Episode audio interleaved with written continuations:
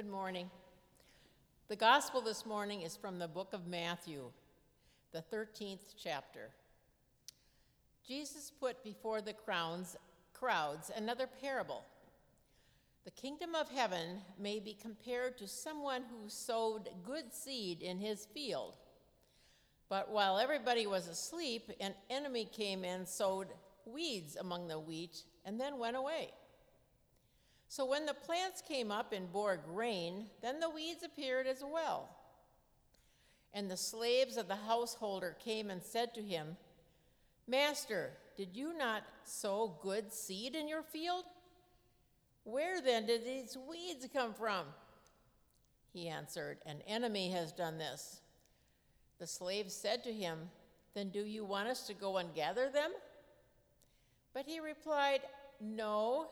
For in gathering the weeds, you would uproot the wheat along with them. Let both of them grow together until the harvest.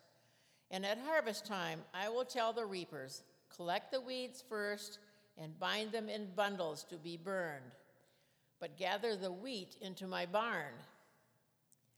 Then he left the crowds and went into the house. And his disciples approached him, saying, Explain to us the parable of the weeds of the field. He answered, The one who sows the good seed is the Son of Man. The field is the world, and the good seed are the children of the kingdom. The weeds are the children of the evil one, and the enemy who sowed them is the devil. The harvest is at the end of the age, and the reapers are angels. Just as the weeds are collected and burned up with fire, so will it be at the end of the age. The Son of Man will send his angels, and they will collect out of his kingdom all causes of sin and all evildoers, and they will throw them into the furnace of fire, where, where there will be weeping and gnashing of teeth. Then the righteous will shine like the sun in the kingdom of their Father. Let anyone with ears listen. The gospel of our Lord.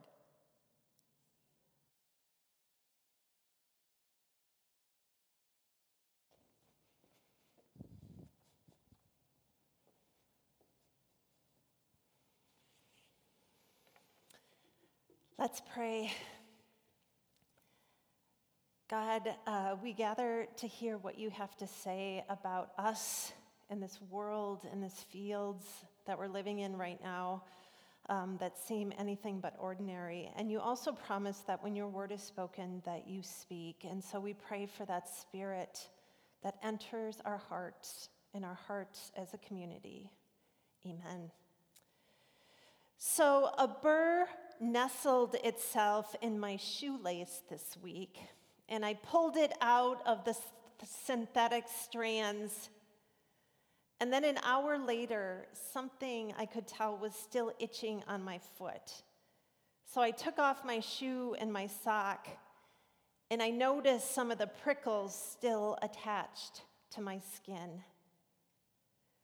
I think Jesus' parables are a lot like burrs. You think you understand them and have taken care of them and then you've come to find out there's something that hangs on and it irritates enough that you need to tend to it. So Jesus is teaching in stories again. The one that Sharon just read is a continuation of the parable of the sower that we heard last week. This story today is about wheat and weeds.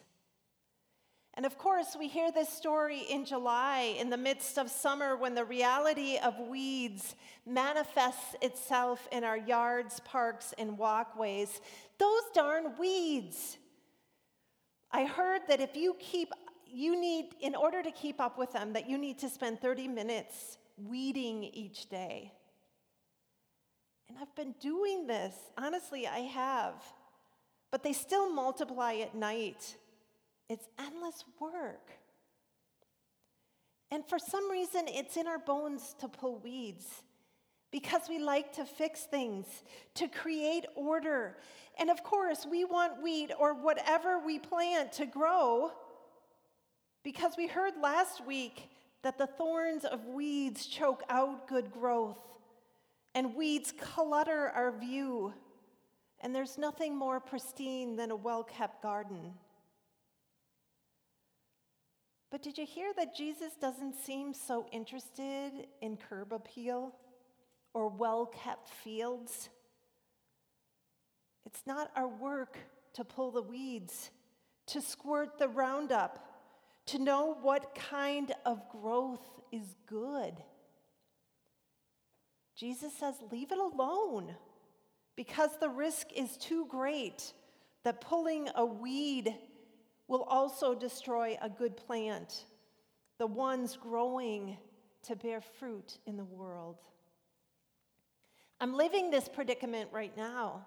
This hardy vine in my unruly raspberry bushes is being supported by a cluster of weeds. If I pull out the weeds, the vine will collapse. So I uncomfortably let it all grow. It's a mess. It's not worth your drive by. Yet each day, red, luscious berries continue to show up. Jesus interprets this parable for his disciples. The enemy sows the weeds. We don't need to tell God about the evil in the world, for he already surely knows. The divine farmer does not call us as weed pullers because I think God knows we'd pull up ourselves or something else that still needs time to grow. It's our tendency, right, to think we're the weed in this story, but not so fast. How do you tell wheat from weeds? I'm not a farmer, are you? Jesus says, let them all grow. And at the harvest, the weeds will be pulled and burned, and the wheat gathered and stored. Our call is to stay in the disorder and the unknowing to trust in this divine farmer, the one tending the harvest, to trust in growth even among weeds. Oh, this is so hard because we're wired to fix, to dominate, to tidy up, to make room for our likeness. Who are we if we can't identify what is good and bad? But Jesus says, wait trust. Notice instead what is growing. God knows the weeds, God sees them. The harvest will come, and the weeds and the wheat will be separated. And so today, Jesus' words are both a call to trust and to panic. It doesn't fare well for the weeds in the end. Yet the sower of the wheat knows the harvest will come in its time, and in the meantime, make space not to do, but to be patient just to be in the field to notice. For a very long time, those of us with light skin have been called to reckon with ourselves, to become more aware of the privilege we hold because we are white. But we have found other ways to be distracted, to find this work optional. George Floyd's murder and the continued racial injustice in our country have awakened a sleepy people. It has been exposed how very difficult it is these days to tell wheat from weeds. There is not a to do list to be anti racist. It's not about being an expert. It requires listening inwardly and outwardly. It's humbling oneself to explore the weediness in our own heart. It is uncomfortable work to learn, to unearth history, and to listen to each other's stories, to become aware before any action can be taken. This story is prickly there is good news to be heard somewhere. Jesus says again, listen. God's kingdom, which makes itself known in the presence of Jesus himself in this world, knows of the tangling of weeds and wheat. Jesus comes not to rid the world of weeds like we would expect, but to be present in the messy gardens with a promise. The harvest will come. We are a part of the fields, not to pull weeds. And this seems so inefficient and ineffective, especially if you're God. We have ideas for larger yields without weeds, but wait. Our call is not to fix or know, but to be among the fields, the intermingled rows, and simply look for the growth. Just moments ago, we confessed together we have sinned in thought, word, and deed by what we have done and by what we have left undone. These are the confessing words of weeds. The seven deadly sins pride, greed, wrath, envy, lust, gluttony, and sloth. Often these things grow so close to wheat that we see them as good. We like them. Often there is a call to go and do when we hear the Bible. Because Jesus calls us, right? And this is true to bear witness to God's love and proclaim God's faithfulness to people, to enact and make real God's kingdom in the world. But for today, maybe the call is simply to be. Be in the fields among the wheat and weeds Know that this is where life is lived and where we are called to grow together. And to trust in the one who sows the seeds of life. Trust.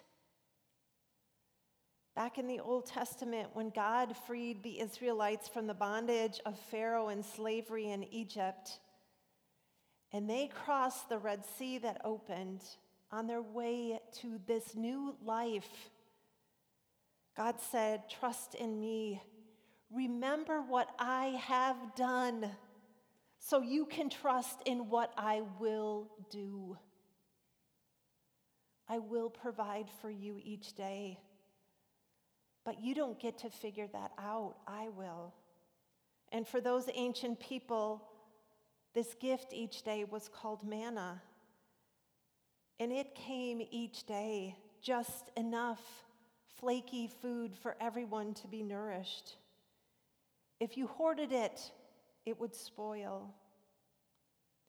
In hearing this daily call to trust in how God would provide, those people murmured, We'd rather be back in slavery where we know what it's like and what we can expect and what we can control and what we can't.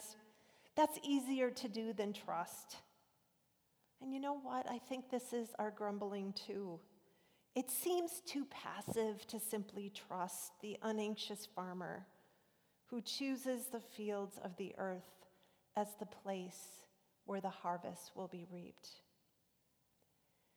So, today, a question for you to consider a burr in your shoelace. Stop discerning wheat from weeds. Stop uprooting what is all around you. Just look at the fields of life. Where do you see growth? No need to evaluate, simply notice. Feel free to comment here. We need to hear from one another. Where is growth? God's promise is tucked within this messy field. God will burn up what is evil and corrupt, and the wheat shall be collected to feed, so life will continue. Trust. Look at the fields where you are planted and beyond. Jesus says, wait, consider, listen, grow. Amen.